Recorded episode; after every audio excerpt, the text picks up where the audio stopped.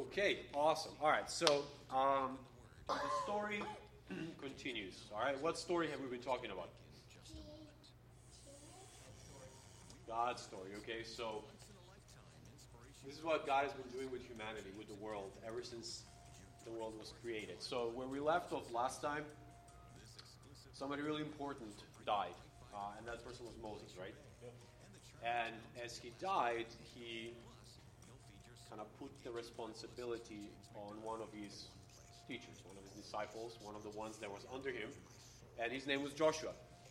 And uh, he pretty much entrusted him with the responsibility of continuing the job that Moses started with the Israelites when they were still in Egypt. Okay, so he pretty much says, "Look, here's how far I'm going. I'm getting ready to die. You are the next leader. You pick up where we left off, and you continue." So where they left off was pretty much at the end of the 40 year years of wandering in the desert. And we talked about it, why they were wandering, and they were wandering in the deserts because they were reluctant to trust God and go in and inhabit and take the promised land when they first had an opportunity to do so. And they first had an opportunity to do so the 40 years before when Joshua and Caleb, who were part of the initial spies, were the ones that went over and saw it and they said the promised land is fantastic.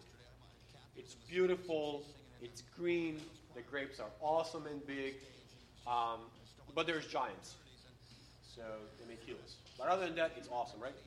But when they had that opportunity to first take on the promised land, they instead chose not to follow God, okay? And as a result, you know, they had to kind of go through this process of trial, of learning to trust God over the span of 40 years.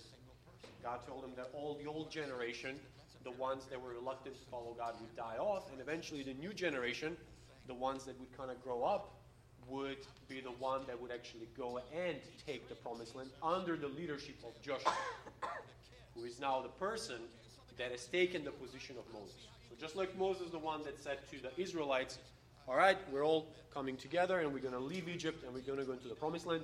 Now his successor is Joshua. So the thing to see is that the position of Joshua is a very important one. Okay, he's entrusted with pretty much millions of people and their livelihood. You know, kind of like when Moses was leading them, and you know he would ask of God to provide for all of these people, right?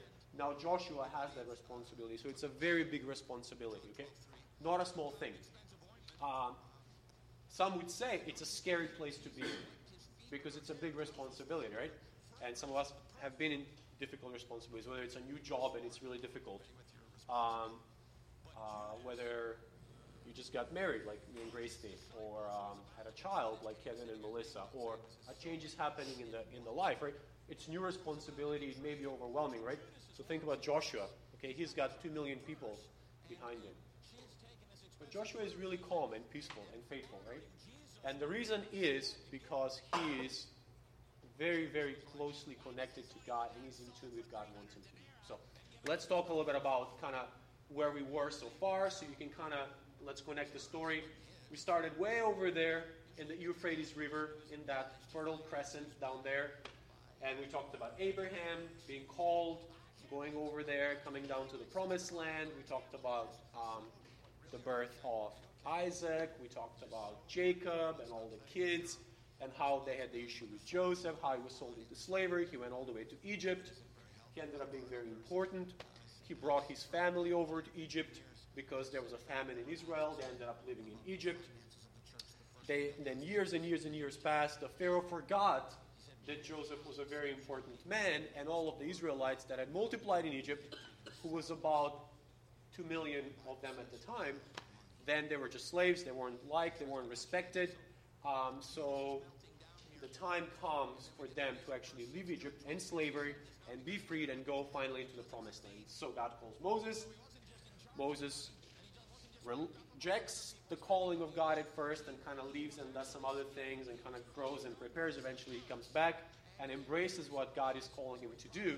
And he goes and gathers all of the Israelites, tells the Pharaoh, All right, buddy, it's time for us to leave. Have a good life. We'll see you later. Pharaoh rebels against it a little bit, but God helps them out, takes care of the thing, and then they eventually go on their really interesting journey through deserts and mountains and crossing between seas, and God opens them. It's amazing. Obviously, that's why they have 1,400 movies made about the leaving of Israel um, from the land of Egypt and going into the promised land, right? You know, we have the Prince of Egypt, we have um, the Ten Commandments, old school classic movie, people like hers, and then we have the new one. What was it called, Kevin? Exodus of Gods and Men, something like that? Something along those lines. Anyways, uh, it's a really interesting story. It's a story that, like, if somebody was to make a movie, people would go and pay money to go and watch it, right? So people are, but this was reality. This was what's happening um, as these people were being led. And then we talked about how they got a little sidetracked in the desert. 40 years passed, and now, after all of those years, the time has come. And guys, like, all right, guys, this is it. The time you spent wondering, the time you spent asking, the time you spent um, wondering if it's ever going to happen, the time has come. But you're going to have to be really, really close to me. You're going to have to listen. You're going to have to trust me. You're going to have to be courageous. And we're going to do this thing together. So let's go into the next slide.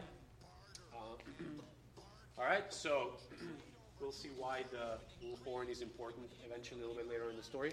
Go on to the next one. All right, keep this in mind, okay? As we're talking about this, again, keep it in the context of this is just a chapter, just a small chapter of the great story of the things that God is doing. And remember, God called Israel from the beginning to be a separate nation, to be a nation that's connected with Him, and they have a place in this world to be. And that place is the promised land, Canaan, right? So, over many, many years, God is slowly bringing them into the promised land. And now we're at the chapter of finally crossing that big step of faith and then inhabiting the promised land, and all the challenges that are going to come with that. So, let's go to the next one.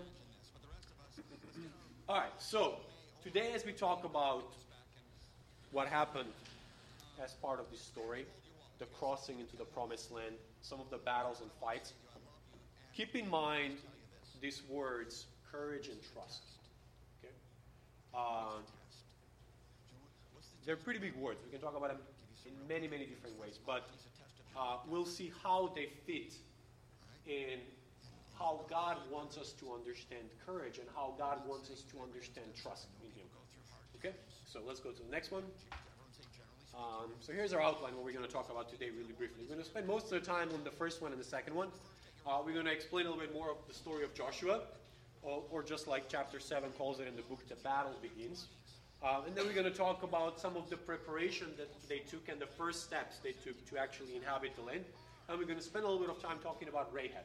Okay, you saw in the video she was the prostitute that helped the spies. Uh, but we'll see how Rahab, as just one person, fits into the very, very big and important story of God. Okay, uh, and then after they have crossed into the promised land, we'll see how there will be battles that they would go through. Okay? So we'll, we'll, we'll kind of connect it a little bit more towards some of the daily battles that we face in life as we have crossed into the promised land, or rather, being freed from slavery into freedom through Jesus Christ. And then we'll conclude. And as we conclude, Joshua is the one that's actually going, going to stop and go in front of everybody, just like the video said, and is going to go to them and say, All right, people of Israel, let me tell you what just happened. And also, let me tell you how all of the things that just happened fit into this very, very large story of God. So he's the one that's going to stop and actually fit his, it's almost like his life heritage, his life legacy. He's going to say, look, here's what I have done with you over the last so many years, and here's how that fits in what God is doing, just like that, right? So let's go to the first one. All right, so um, here's the map a little bit more in detail. You can kind of see over there Egypt, where it says in the corner on the map on the left, and those little two blue streaks like ears, those are uh, bays of the Red Sea. And you can see the line where they're crossing the Red Sea over there, right in the corner. And then going through those desert travels and all that stuff. And then you can see over there they have a little wandering circle. That's where they actually go and first see the land of Canaan. They choose not to inhabit it. And then eventually you can kind of see that that line goes all the way behind that little uh, sea over there, which is the Dead Sea. So they're on the east side of the Dead Sea and on the east side of the River Jordan. And what they have to do is they have to, you can see all the way at the top of the map how that arrow actually kind of loops over and actually crosses into the promised land. You know, so it's a little bit hard to follow, but I guess you guys can see it. So you can kind of see where the line starts in Egypt over there on the left side, and then goes down, crosses the Red Sea, goes through the Sinai Peninsula, Mount Sinai over there, and then it has the little loopsy doops over there, and then goes down again, and then goes all the way up on the east side or on the right side of the little Dead Sea, and then it loops above it and crosses into the Promised Land, which is where they're crossing over the river Jordan. So you can see on the image on the right, that's a little bit zoomed in. That little bottom portion is just the top end of the Dead Sea. So where the red arrow is, that's where they have stopped. And you can imagine camps and camps of people. I mean, there's like two million people, all right? So it's a bunch of people. They've kind of camped out. There's animals. There's all kinds of stuff. It's a lot of people. It's busy. It seems like, what are we doing next? And Josh is like, all right, it's time. We're going to cross the river. So there's the Jordan River. That little lake on the top is the Sea of Galilee. And the Sea of Galilee should uh, sound familiar to some of you because the Sea of Galilee is the place where Jesus does a lot of his ministry. Okay? So that's that portion over there. So from the Sea of Galilee, the Jordan River kind of goes and then empties into the Dead Sea. And you can see it's kind of blue on the map. And what that tells you geographically is that that's actually a depression. So it's much lower than the normal sea level. So that's actually like lower than sea level. And you can kind of see they're up in a level, it's sort of yellow and brown. It's kind of high in mountains and hills. And they have to go down this hill into the valley and go where the river is. And this is a time, the Bible tells us, that it was harvest time. So the river is really big and wide. And it's not an easy task to cross this really big river, okay, with two million people over. But we'll see kind of how God provides for that, right? So that's kind of just to give you a little bit of a geographical context of where we are. Okay, this is it. They've come. They're on that side. Um, we won't spend time on it, but some of the tribes will choose to stay on that side of the Jordan. But almost all of the other ones will actually cross the Jordan and go into the promised land. Okay? So let's go to the next slide. All right, so here is what's really, really, really, really important over here. Uh, as they start going and getting ready to cross, there is an important thing here that we need to remember. Uh, that, that first thing is the word God gives. Um, God starts by saying, I will give you every place. And the verse goes on. You know, it says, um, I will give you every place where you set your foot, as I promised Moses. But here's the thing that I want you to remember. I had no idea that this was going to be really hard to see the red things. Um, so, um, can we like drop some lights or something like that um, somewhere? I should have. Um, uh, I don't want all of them off, but let's see.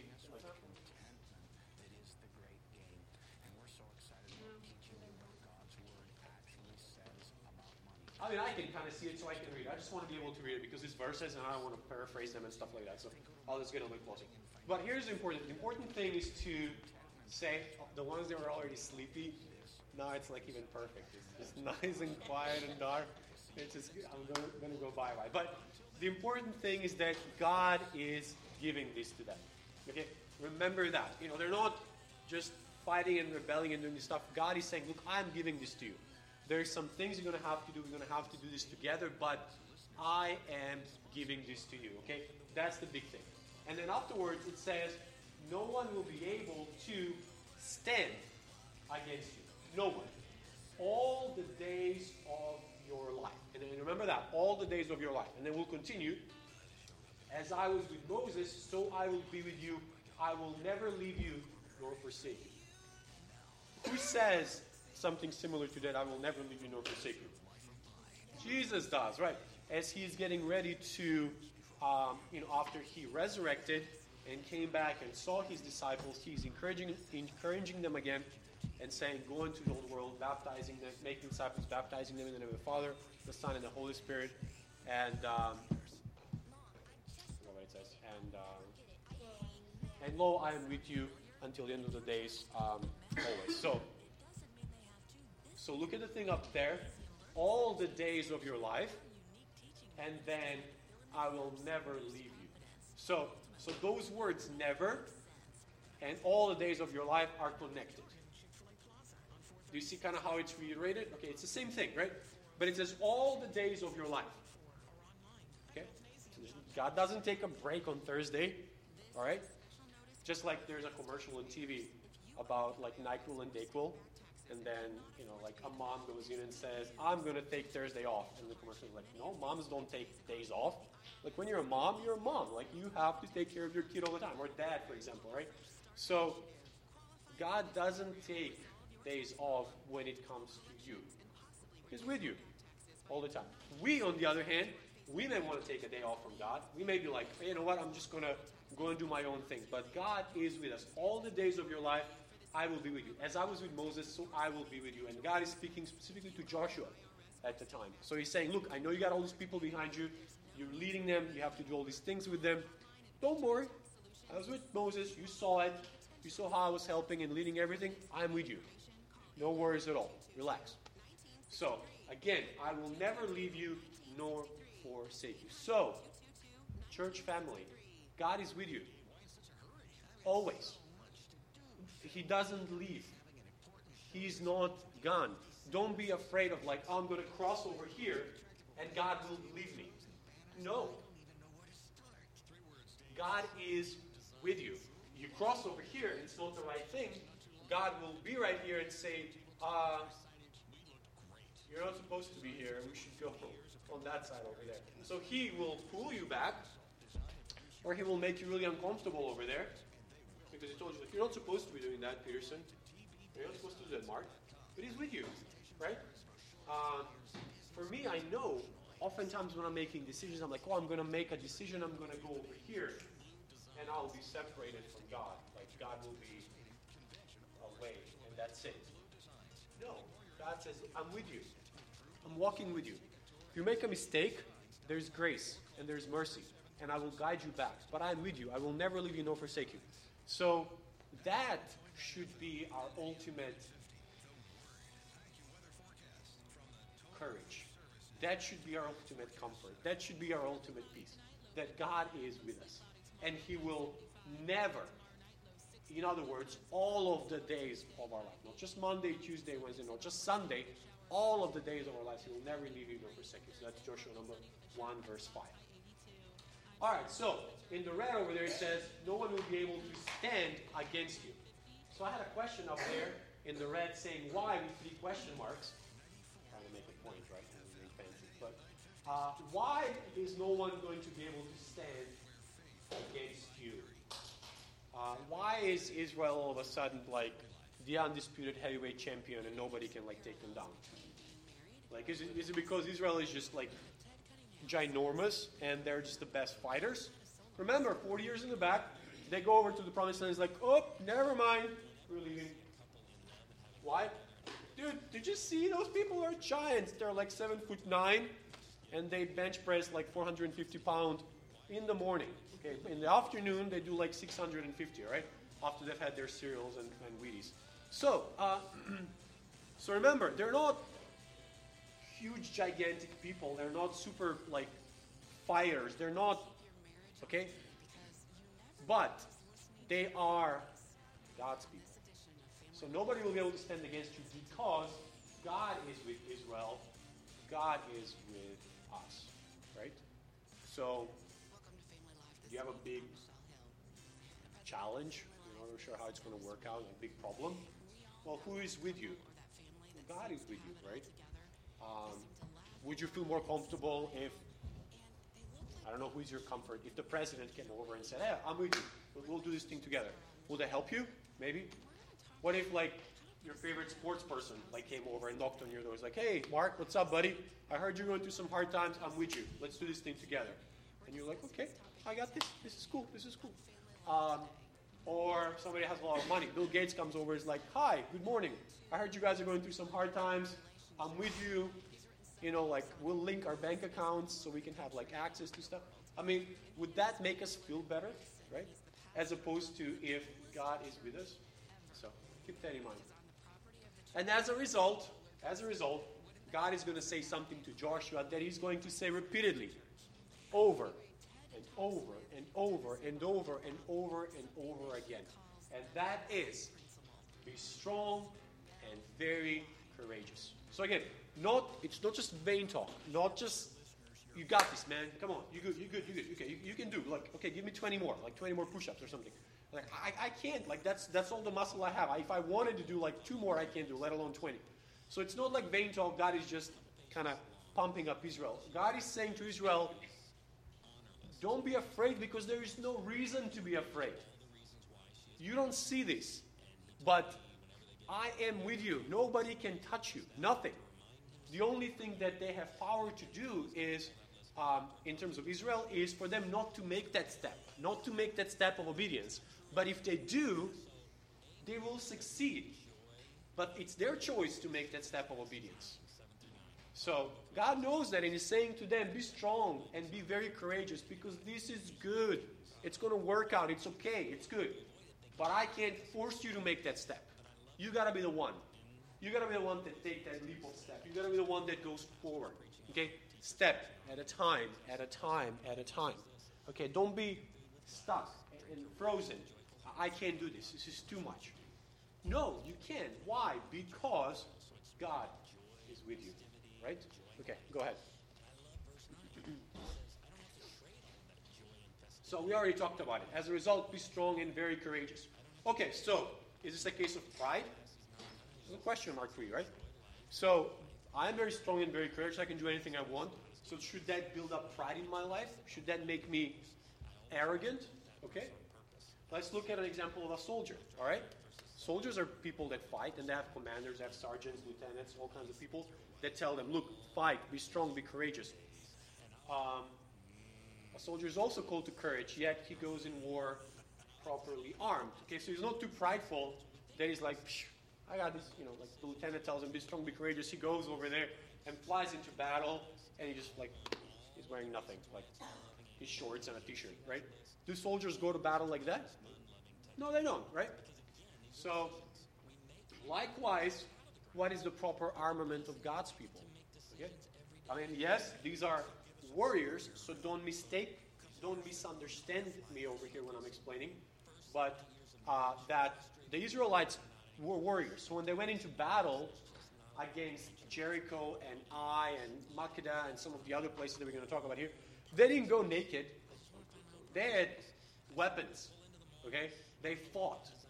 Okay, we'll talk about some nasty things. If they were put in a movie, it'll be rated R, and Grace would probably not go and watch it with me because she's like, I wouldn't be able to handle it, right? So, in other words, serious stuff. So, they, they do have weapons. So, they are partly soldiers, but I'm talking more behind all the armament, behind everything else. What is the proper armament? Okay? Because just like the Israelites have weapons, so do the people of Jericho. Just like Israelites have weapons and armament, so do the people of Ai. So do the people of Makkedah. So if that's it, it's apples to apples, then it's a toss up who's going to win. But the Israelites have something else. It's a different kind of armament. And that is the type of armament that is the weapon that gives them that ability to say, I am strong and I'm courageous. Okay? Uh, in the Bible, it'll say that, you know, I don't trust in, in horses and, and, and, and, we- and weapons and swords and things like that. Because everybody else has that. That's, it's a 50 50. If I'm better, I'll win. If I'm worst, I'll lose. But I trust in God, right? So that's kind of how that should be understood. So here's what God tells to the Israelites and to Joshua about their proper armament. He says, Be strong and very courageous, and be careful to obey all the laws my servant gave you. All of them. Okay? Do not turn from it to the right or to the left, that you may be successful wherever you go. And this is the this is a word that's super important. Okay, keep that in mind. It says wherever. I know it's a little bit hard to see. It's, it's a little bit in green, but okay. So wherever you go. All right. So this is kind of what they have to do. All right. Keep this be successful. You have to kind of keep the law wherever you go. And then right underneath it, that's verse seven and verse eight. It says something very similar, but it's kind of interesting to see them put together. It says, Keep this book of the law always on your lips. Meditate on it day and night so that you may be careful to do everything written in it. So catch this. This is really key. In the top, it says, How are you going to be successful? How are you going to succeed in all of this? What is your armament? By following the law of God, by following all of these things. And then right underneath it, it says, uh, oh, by the way, here's how you make sure that you follow all of these things. Here's how you make sure that you understand everything you're supposed to do. Okay? And he says, keep this book of the law always on your lips. In other words, talk about it. It, it comes up in a, in a conversation. Tell somebody about it. Talk about it. Speak it. Okay? Meditate on it. Think about it day and night. Um, in our situation, translated 21st century, read your Bible. Okay? Read it. Study it. Come to church. Take notes. Um, watch a video. Watch a thing on YouTube if you guys watch that, a good sermon. Watch the good ones. Uh, there's probably some questionable ones, but that's a different story. That comes from you being wise enough to understand what is the Word of God and what is truth, and being able to discern whether you should listen to something and accept it or not, according to whether it aligns with what God is saying, right? But one, follow the law of God, and then number two, this is how you will be able to follow the law of God by staying close to God, by staying in prayer, by reading your Bible, but making sure that the Word of God dwells richly inside of you, right? Just being inside of you. It, it kind of lives inside of us.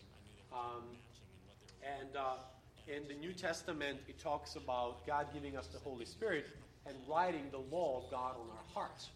So that is, it's when you say in the heart, it's at the core of your being. It's the innermost part of the being. Okay? We talked about um, uh, with Grace the other day when we were driving.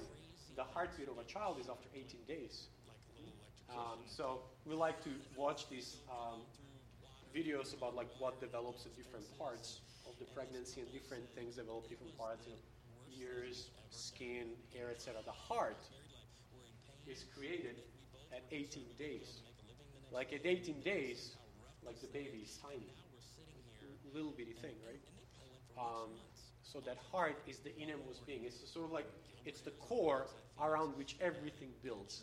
You know, it's like it's like the seed inside, and then the fruit just kind of grows and grows and envelops it around. It's not the last thing that's placed inside; it's the core, and that's kind of what that is. It's about about having the law of God written deeply inside of our hearts, and then as a result, we will be able to carry it out. We will be able to fulfill it and live it out every single day. Okay, go next slide.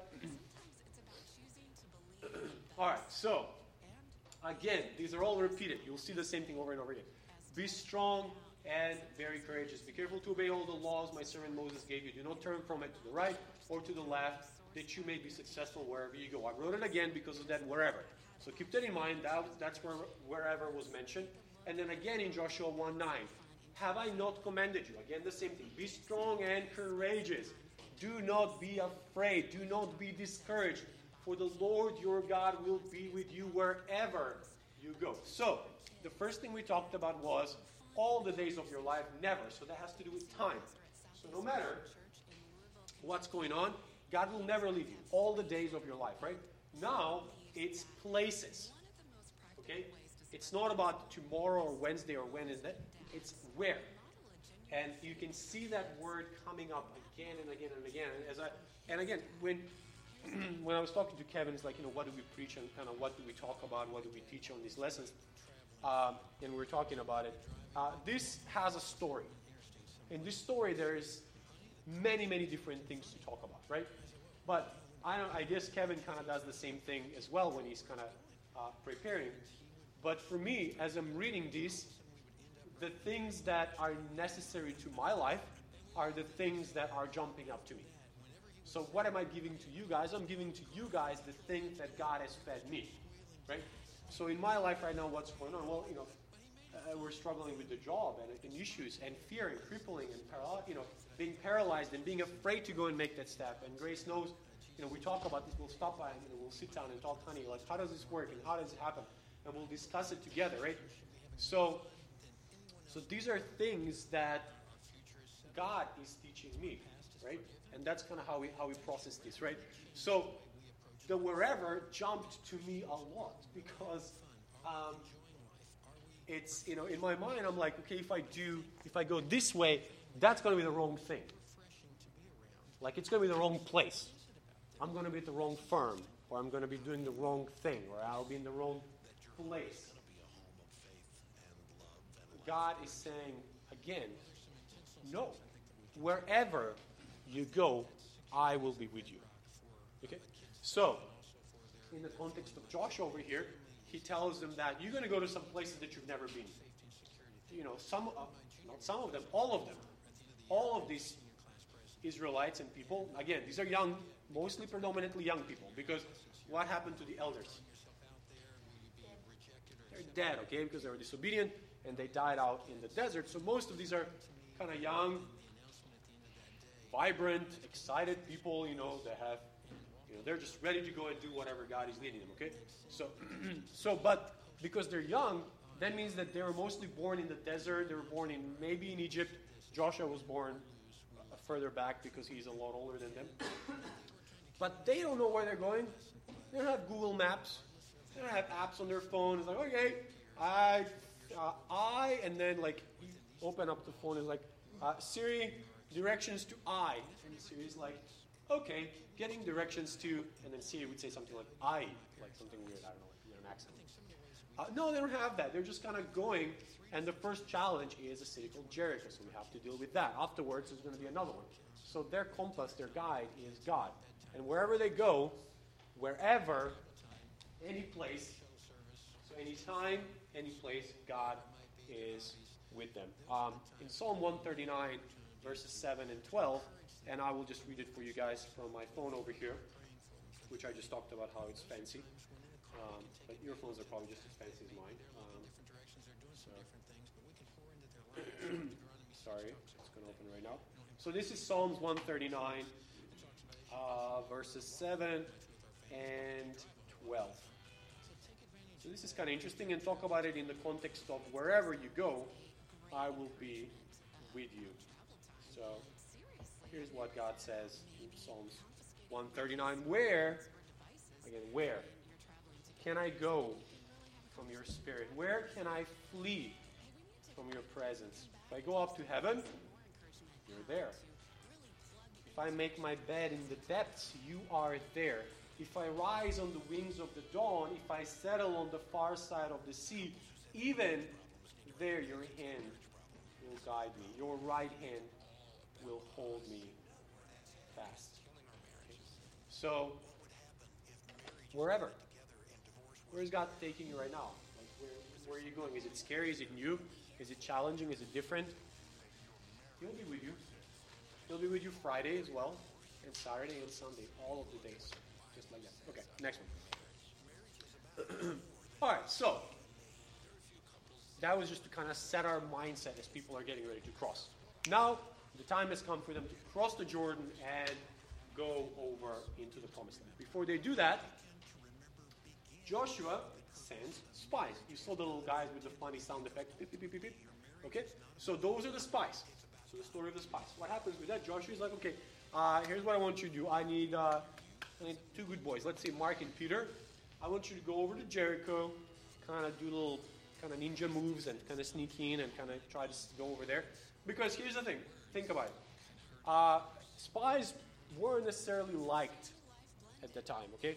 So like this whole thing of like James Bond movies hadn't come up, so people didn't really like spies as much. Um, spies were hated. Okay, if you were caught being a spy, they're like, all right, sorry, you're trying to kill us, we'll kill you. Boom, boom. So spies is a dangerous thing. So he's speaking like really solid people. He's like, all right, I know Mark can run really fast. I know that Peterson's got like mad ninja skills. They're I'm going to send them over there, and they're going to take care of this thing. So they're going to go and see what happens in Jericho. So uh, as I was thinking of that, here's the, here's the application. Uh, Joshua is not afraid. He's not like, oh, I'm second guessing what's going to happen here. Maybe we shouldn't really go. He's not second guessing. He is being responsible and he's taking those first little steps, right? So, where is God taking you, right? Into the other place. Take those little steps, okay? One step at a time and then this, this idea of stages. As God is taking them to different places, they go through stages. So it's not a, I'm giving you a promised land, and all of a sudden the Israelites wake up next day and they're all in their promised land. They live in their houses, their orchards, and everything like that. But it's little steps, one step at a time. So how can we apply it in life? Uh, application in life means that nothing is lump sum given to you. Even if you won like the bingo lottery, they will give it to you in installments. Okay, like if you won hundred million dollars, like they will tell you if you want a lump sum, they will cut it into forty percent. If you want the full thing, we'll give it to you in installments. So in life, it's about the little steps in obedience. It's about preparation. Are, are you starting to do something big in your life? Well, take that first step of obedience, the small one. What is it? Go and do the research. Uh, God is calling you somewhere, do the research. Um, God is leading you somewhere, go and check it out. You know, some of the young ones that are getting maybe to go to college, you have an idea of maybe you want to go to a, a school somewhere, go and take a trip. You know, say to your parents, mom, dad, brother, sister, if you have an older brother, or sister, or something, uh, can you give me a ride? I want to go to Gainesville. I want to see University of Florida. Or I want to go to UCF. I want to walk across campus. But little steps. Okay? Be faithful, faithful in the little things. And then in the New Testament, something should register with you guys again. Jesus talks about being faithful in little things in parables, and he says what? Uh, whoever is faithful in little, to them I will entrust even more. Okay, he talks about people that are servants, that are stewards of good things. You know, God entrusts them a little bit. The entrusted thing here is just go and spy out Jericho. Ah, oh, that's nothing. Like let's not even spy out. Like we're just going to take it. You know. No, just go and spy it out. It's a little thing, I know, but go and do the little thing. Okay? I have to do my homework. Ah, forget homework. I'll just study for my final exam. No, do your homework. It's a little thing. Spend 30 minutes today, do your homework. Tomorrow, do it again. Be faithful. When time comes for something more, when you come to the point where you have to write a gigantic research paper of like 50 pages, then it won't be overwhelming because you were faithful in the little things. Okay? So, yeah, this is a big thing that they're doing. They're getting ready to pretty much occupy and take. Not occupy, that was a bad word. That's like, like a negative connotation. But they're ready to inhabit what God has promised them. Okay? But it's not immediate, it's little steps. The first step is they're going to send out spies. The next thing is they're going to cross the river. The third step is something else, okay? And it's just going to be one at a time. And another one. And another one. And another one. And another one. It's going to get there, little by little by little, okay? Faithfulness in the little things. All right, so let's spend a little time talking about Rahab over here, because this is super important. They send the two spies. They're going in there. They're going to Jericho It's probably in the middle of the night, think about a really cool James Bond movie. There's some kind of cool music in the background. Boom, boom, They go over there, like open the door. They get inside. Boom, boom. Like they go over there and kind of find their way to the the prostitute's house, and you know, like a dog barks, like in the middle of the night. Like some guards wake up. Hey, like we heard there's like some people going on. There's some spies, and the situation is getting tensed up. And like all the soldiers and spies get up. Like the ones that are guarding, they're going around knocking on people's doors. Did you see any spies? Anybody's like, no, no, no, I haven't. Like they're waking up it's like really intense. They go over to the prostitute's house and they go over there. It's like, she opens the door. It's like, hey, there's some spies. Like, have you seen them? And the prostitute says, oh yeah, they were. They came and they left, but they're going over there. Meanwhile, she's hiding them in her house. Why would you do that? Well, let's think about that a little bit. Okay? So let's think about the story of Rahab and what she's doing and how it fits into the story of that. Why is she significant? What is it that she did that makes her so important? And as we go on, you'll see why she's so, so, so important. Okay? So let's a, let's talk a little bit about it. Why she's important? Because there's some things about her that are not really commonly associated with importance. One, she's an outsider. She doesn't belong. She's not part of the group. She's not an Israelite. She is an Amorite. Okay, Amorites were the people that lived in the area of Jericho over there. Okay, Amorites are not considered with a good thing. They're idolatrous people. God is calling Israelite to destroy the Amorites because they are they, they worship idols and they worship other gods, etc. They're not doing the right thing because she's an outsider. Number two, she's a prostitute. Okay, there's some other bad words that we use in our society, even back then, for that. Okay. It's not a profession held in high esteem now, to say the least. It was not a profession held in high esteem back then, okay? So it's not a good thing. You know, prostitutes were never esteemed. It was a low position, a low thing. It was a dirty thing. It wasn't considered honorable or anything like that. Number three, she's a woman. Most of the times, you know, again, we have really excellent examples of women, but a lot of the times the leaders are men. We talk about people like Abraham, Isaac, and Joseph. And uh, we talk about Moses. A lot of these people are men. She's a woman. But what separates her, what distinguishes her, despite all of these things that would be disqualifiers, is that she saw what God is doing and believed. Okay? She saw it. Saw what God is doing and believed. Go on to the next slide. So, uh, when I was reading the, some of the commentaries and stuff like that, how she saw and how she understood, it, it's, kind, it's kind of interesting. But when she sees the spies, she tells them, I don't know why I didn't write this over here, but uh, I should have. Um,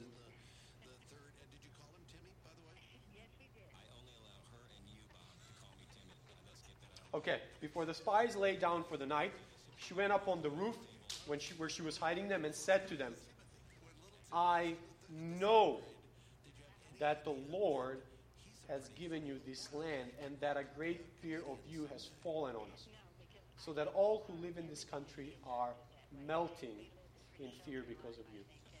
We have heard how the Lord dried up the water of the Red Sea for you when you came out of Egypt, and what you did in Sihon and Og, the two kings of the Amorites east of the Jordan. Okay?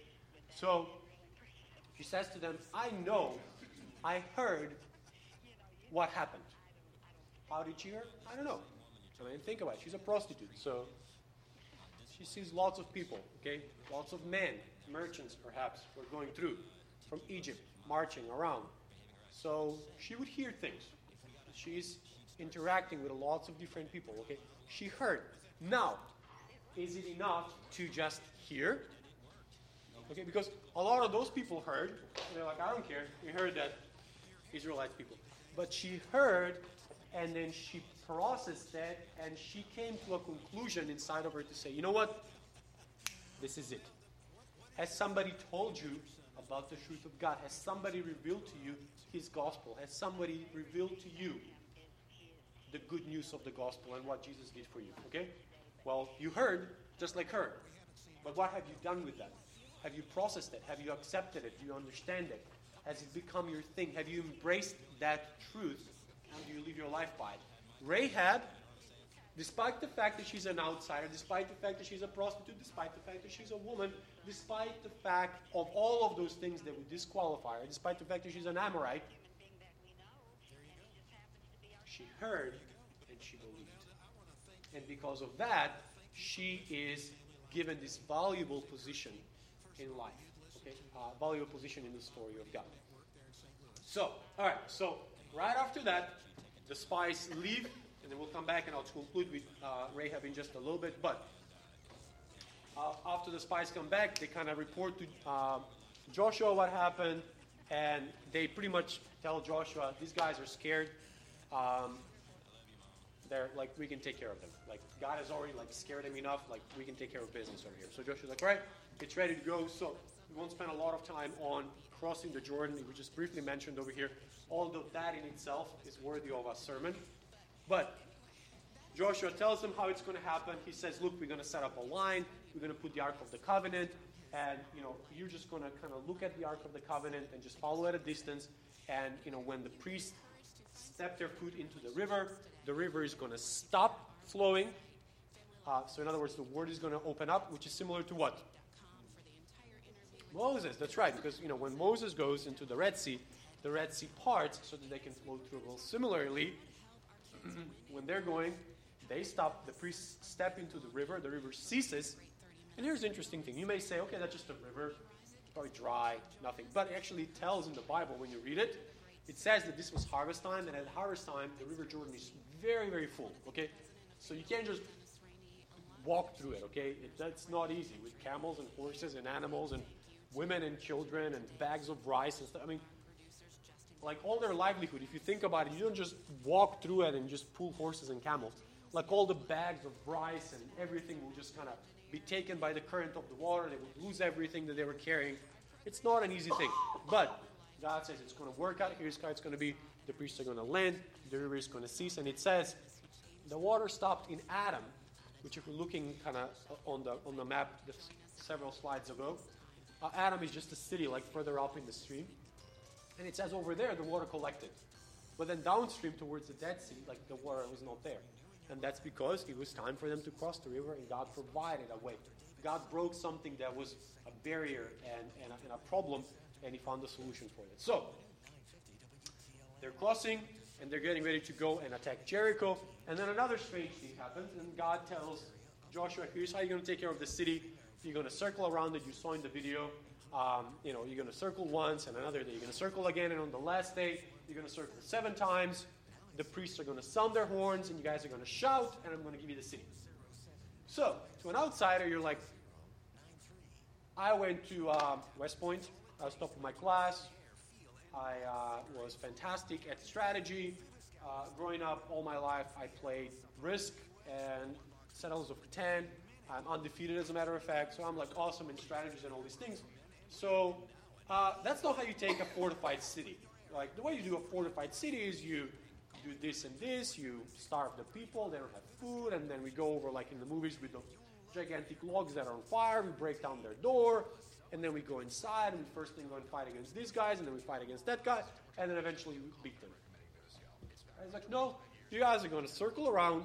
Pretty much going to go on a hike around the city, and the priests are going to sound the horn every single day for one more time. On the last day, you're going to do it seven times. They're going to sound the horn. You guys are going to shout. It's going to be given to you.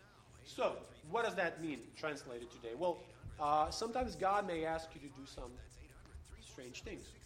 Uh, later on down in the in the Bible, when we talked about when we talk about Elijah and Elisha, I forgot which prophet it was. Sorry, I'm quoting here something I'm not quite sure about, but either one of those two.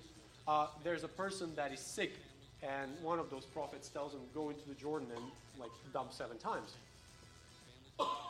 person is like, I thought you were like somebody that knows what they're talking about. Like, why am I going into the Jordan dumping seven times? That's silly, right? But he's like, just you just have to do it, you know. So to these people, that's what they have to do. So is God telling you to do something, and you're saying, that's silly. That's like that doesn't that doesn't solve anything. Like how does that help? I need help with this. I'm trying to help you do that. Okay.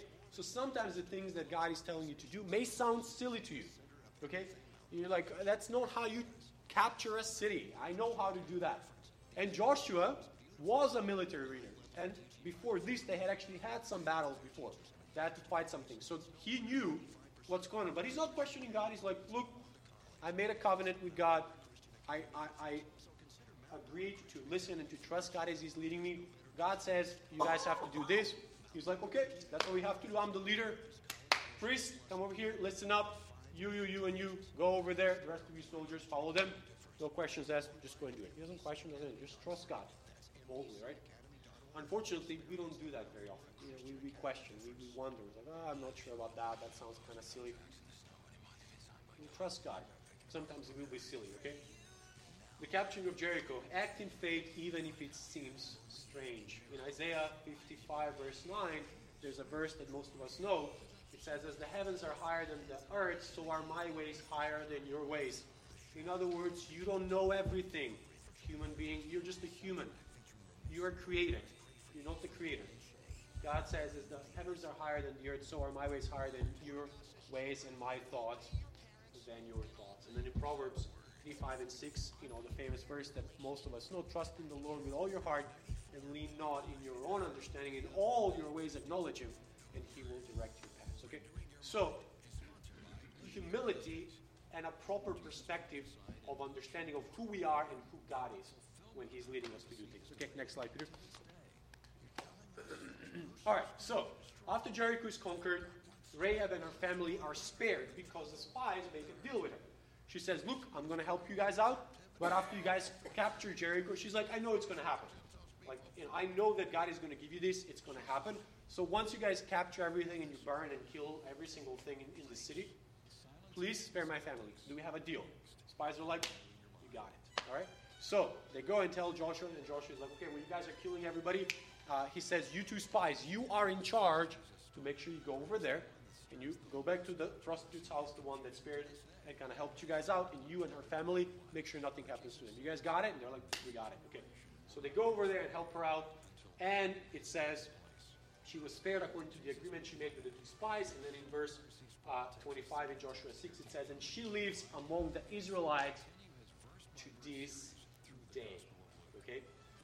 So here's the beautiful thing about it. When we go into the New Testament, in Matthew 1, verse 5 and 6, we have one of the things that Kevin talked about last week when he was telling you guys to kind of read some things but maybe skip some passages because they would be boring for you now. But then he said, but later on, they will be probably the most important things to you. So if it's boring to you now, skip it, but definitely come back later because it says something really important. And that is a word that he used, which is the word genealogy, which has to do with lineages of things, okay? Like who is your grandmother? Who's your great grandmother? Great great great grandmother, right? And going back kind of in line. To the Israelites, that was really important. So in Matthew, Matthew sets up the genealogy of who?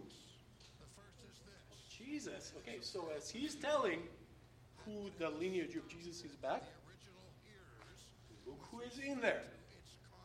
We have Solomon, the father of Boaz, whose mother was Rahab. So, who is Solomon and who is Rahab? So, they were the mom and dad of Boaz. Well, who is Boaz? Well, Boaz, later on in the Bible, you see that Boaz marries Ruth, another outsider, and you can see Boaz, the father of Obed, whose mother was Ruth. So Boaz and Ruth have a kid named Obed. And Obed is the daddy of another human being called Jesse. And Jesse is whose daddy? David's daddy. Okay, and who is David? He's the king of Israel, the person that wrote Psalms, and we talk about the lineage of David when we talk about Jesus, right? So, the person that was an outsider, an Amorite, a prostitute, a dirty person, a woman, she was an idolatress, but a person that when God called her out, she heard God's voice, heard it, understood it, and accepted, became a believer, and she lives among the Israelites to this day. So it's kind of like she was adopted into God's family. It's kind of like what happens with us when we believe we're adopted into God's family and we live among God's people to this day. She's the person that becomes a critical person in the lineage of over there. So go to the next slide. So here's the lineage again, and there's Rahab in green. And this was just one of the commentaries that stuck a lot with me, so I'll just read the phrase from you guys. But here's what it says about Rahab. It says, Rahab is a fitting illustration of another miracle of divine grace, namely the calling forth of his church out of a godless Gentile world. Okay? So, God led those spies to her, okay? And so she can have an interaction with the truth of God, okay? So he's calling her out. And as God is calling her out, no matter what your background is, I don't care if you failed all your classes in college. I don't fail if you were a person that lusted and looked at pornography. I don't care if you were a prostitute and you slept with men for money. I don't care if you were on drugs. I don't care if you were married four times, like the woman at the well was, or five or even more times. I don't care. That's the past. I'm calling you right now. What are you going to do with it? Are you going to accept my grace? Are you going to accept my forgiveness and forget about the past and focus on the future? Or are you going to keep on dwelling in the old and just say, woe is me, woe is me? No, God is calling you out. Step out in faith, okay? That's why the story of Rahab is so beautiful and so interesting, okay? And as a result of the acceptance of God's grace, God gives her such a prominent place, right? In the lineage of Jesus. Okay? So let's go to the next one. We're going to wrap up pretty fast because these guys are going to go a lot faster. So in the next one, we talk about the daily battle. So that big first step has happened. The first big battle has happened, and they have success. They learned about God. So now the next thing is the battles haven't stopped. The battles keep on coming. It's one after another, after another, after another. But should they lose courage? No. Again, God will keep on saying, do not be afraid, Be of courage. Okay, that's why that verse on the top is, "Have I not commanded you? Be strong and courageous. Do not be afraid. Do not be discouraged. For the Lord your God will be with you wherever you go."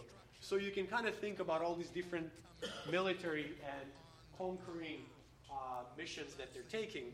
As they're doing that, you can think about meditating on that word. Like that thing is almost like a, uh, if you if you have seen comics and you see a bubble with like little dots, how kind of a person thinks about something all the time as they're going through stuff.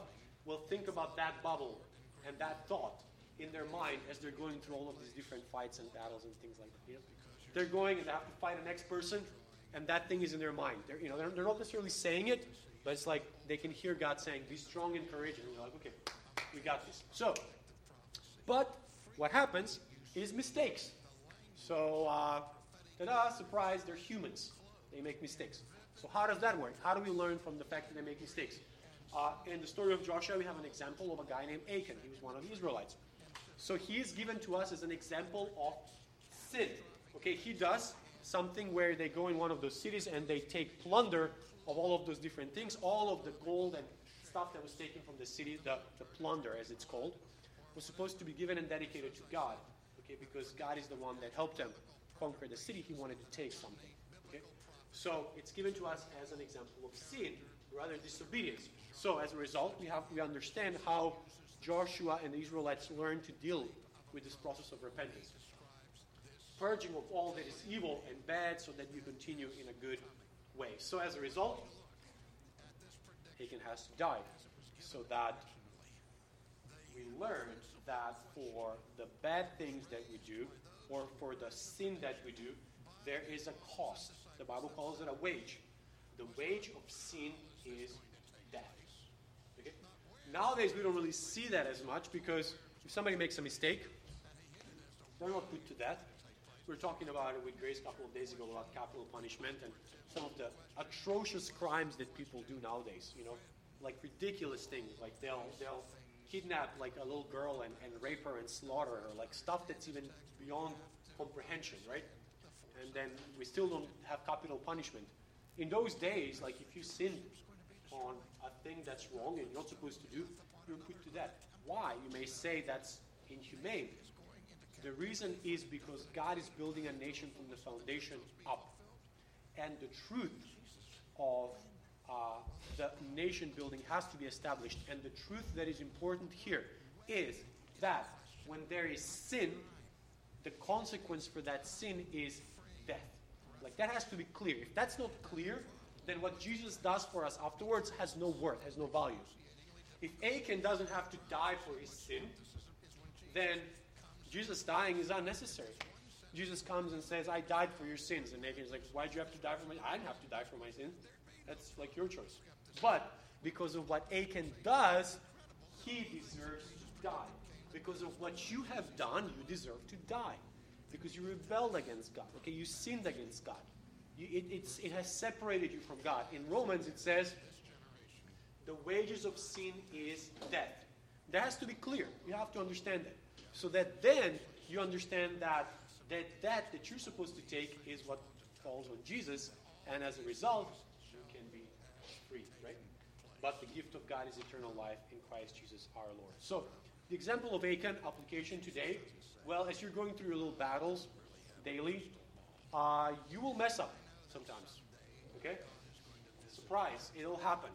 Okay?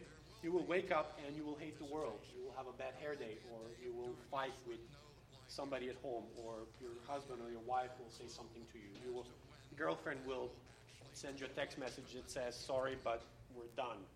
Um, your mom will tell you something bad, or stuff happens. Okay, you have a bad day, issues you're mad, you go to school, you get in fight with people. Life happens. When you make mistakes, are you under God's grace? If you are under God's grace, the process is repent and purge the things that are evil. You made a mistake, you did something wrong, repent from it. What does that mean? I was doing this, I was fighting with this kid. I'm like, I'm sorry I was fighting you, that was a mistake. I will not fight with you anymore. You see it? Complete opposite. I was doing drugs, and that's wrong because it's destroying my body, which is the temple of the Lord. I will not do that. Or let me do another one. We talk about this a lot uh, because eating and nutrition is important in our home. because we have to be really careful kind of what we eat and stuff like that because of uh, Grace's condition with diabetes. Uh, what if you are doing something else that's legal, but it's damaging to your body? And is that just as sinful? Well, yes, it is. So if you're doing something that's sinful and hurtful and damaging to your body, but society or culture approves it, example, eating dozen, dozen donuts every day. Well, it's like doing drugs because sugar is like a drug, right? So, whatever it is that you're doing, repentance means turning away and not doing it again, and you accept the forgiveness of God and you forgive about, forget about it, okay? It's in the past. Yeah, I used to eat dozen donuts every day, but that's my old me. Now, I don't do that anymore, okay? I do strawberries or something, I don't know, like, uh, whatever is healthier. Okay, uh, the example, another thing is different, uh, different enemies call for different strategies. Okay, so your battles are going to be different. Every day you're not going to, your battle when you're 17 and you're in high school are going to be different when you're 25 or 30 or 35 or 40 or 50 or 60 or 70 or 80. Okay, different ones. Okay, battles are different. The strategies are going to be different. Okay, in other words, the Israelites fought different people. They didn't fight Jericho every single time, which was a certain sized walled city. There was a different one every single time, and their strategy was a different one. Okay, and God would lead them and tell them what they have to do to win that. So, different strategies and different battles. The strategy is different, as in the example of Ai and Makkedah, but the principle is the same. Who do you follow? Excuse me. You follow God because He's the one that tells you how to take care of all of these things. Okay, next slide. Okay, and as they're winning all of these things, something interesting happens and God tells Joshua to do this, they start establishing memorials and altars to the Lord. Okay? Uh, this is really, really important. Why? To remember what God did. Simple as that. As simple as that. What did God do in your life? When we, when we come over here on Sunday, Kevin always asks in the testimony, What did God do for you this week? What kind of testimony of praise do you have? What's happening in your life? What are you thankful for? Uh, God fed me this week. Amen. Praise God for that. I, I got straight A's on my report. I'm doing really good at school. Like, we're doing really good with family or something good happened. Well, memorial. Praise it. Remember it, okay? That was really important to the Israelites.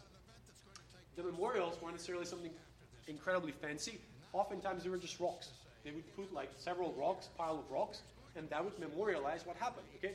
So, after the crossing of the Jordan, when they crossed and the uh, priests opened up the river, uh, they set up a memorial, okay? to say, look, God opened up the river so we can cross the Jordan, so that we can remember. Um, the verse is that Joshua built on Mount Ebal an altar to the Lord, the God of Israel, as Moses, the servant of the Lord, had commanded the Israelites. So this idea of remembering what God has done in the past is a very, very important one because it teaches us to um, trust God even more. Because when you see how God worked with you in the past, it really helps you trust God in the future. Um, and uh, uh, and we talk about this idea of trust between humans. Trust is really difficult to build, build, but really easy to break. And what I mean by that is, uh, in life and relationships between siblings, parents, etc., significant others, you work on building a trust. And the more and more you trust each other, the more relaxed you are. Okay? The more your walls go down.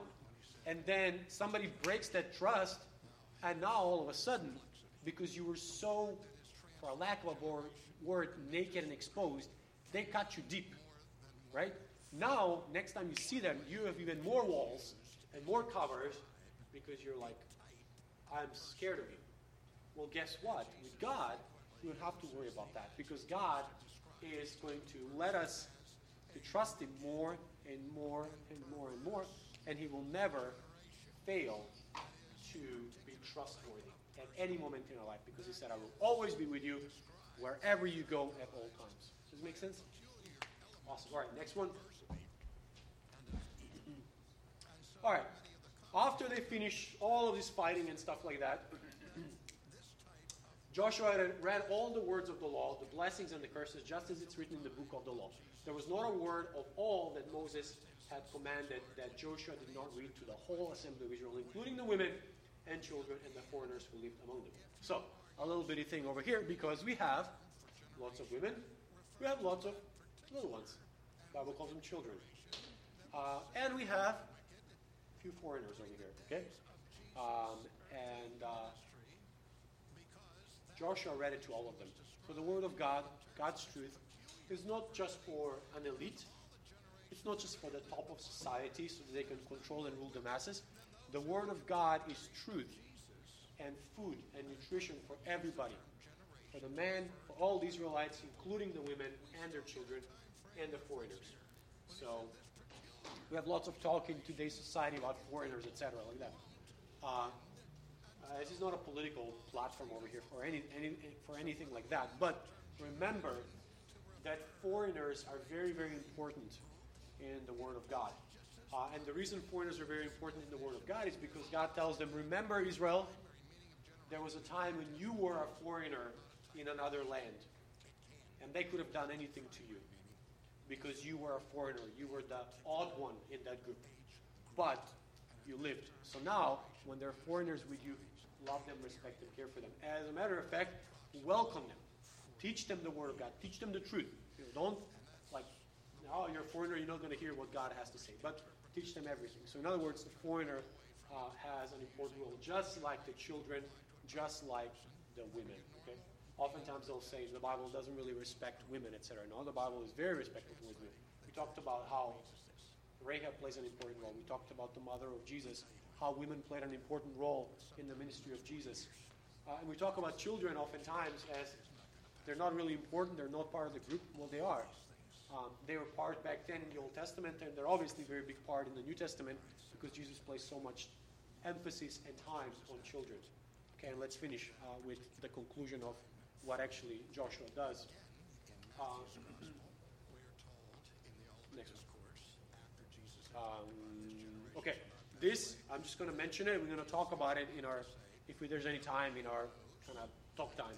But it says, All these kings and their lands Joshua conquered in one campaign because the Lord, the God of Israel, fought for Israel. Think about this. What about you today?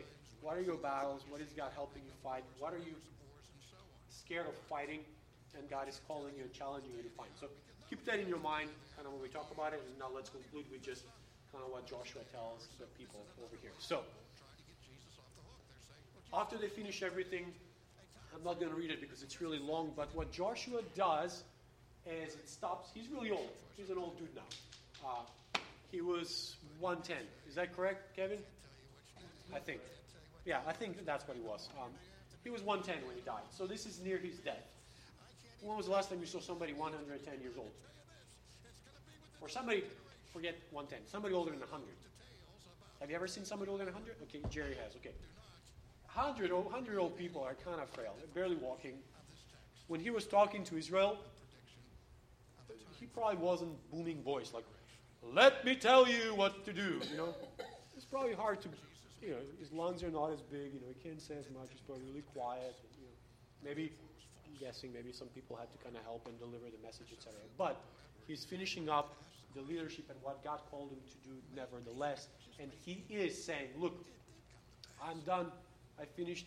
It's kind of like what Paul says I have ran the race, I have fought the fight, I'm at the end.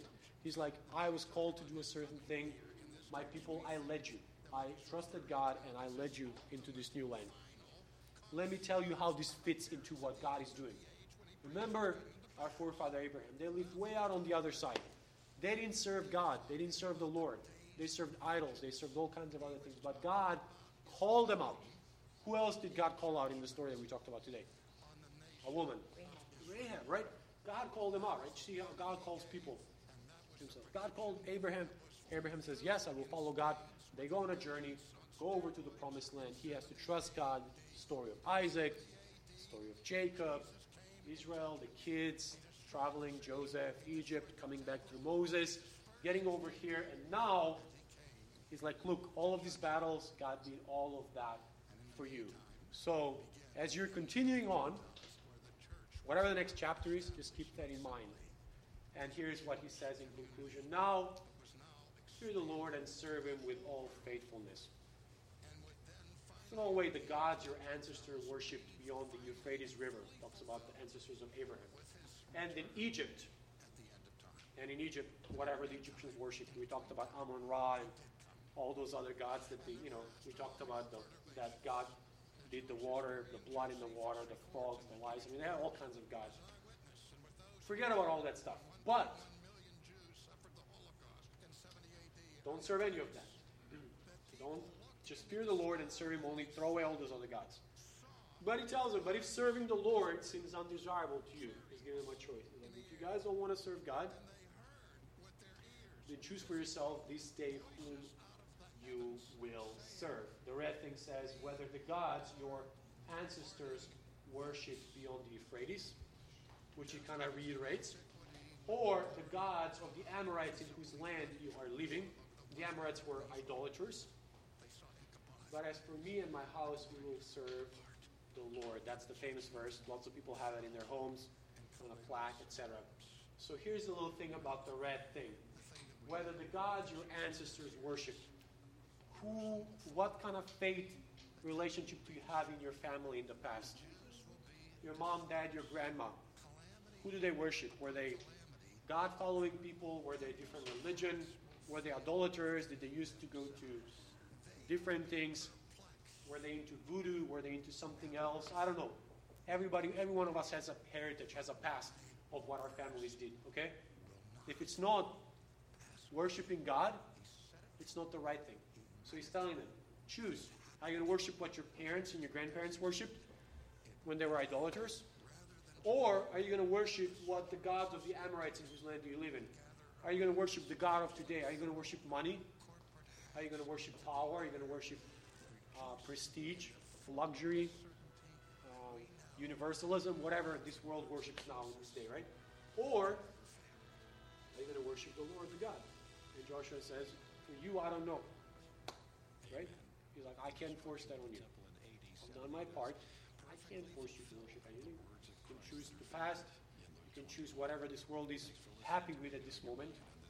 But as for me and my household, we will serve the Lord, right? So, so that's it. Um, I don't think we have much time because it's almost one o'clock. I always try to kind of speed it up, and I always run out of time. I guess that's kind of how it is. But um, don't, we don't have time to talk about at the tables, but think about it in your mind the battles, the things that we talked about. What is it that you're going through? Okay? Trust God help you with them. Okay? And then you just make that step. Just a little one. Preparation, obedience, that stage, and then trust in God for the rest. Okay? Um, let's, uh, I think we have, you can pray for the food, right, Kev? Okay, all right. So let's pray, and then uh, we'll kind of clean up and get ready for lunch, right? Um, let's pray. Our Father, thank you, Lord, for uh, uh, teaching us from your word. Thank you that your truth is available to us. Thank you, Lord, for your goodness towards us and your mercy and your patience as we're learning uh, how to trust you more, Lord. So I pray that uh, your children, Lord, are encouraged today from the word and um, whatever situation in life they're in, they will choose to trust you more and more and be courageous as they're going forward. Um, thank you, Father. We have an opportunity to eat lunch together and just spend time with each other. I pray, I pray you bless our time and our fellowship and bless this food to our bodies, Lord. And we love you, Father, and pray in Jesus' name. All right. So let's clean up tables and then we'll get going with.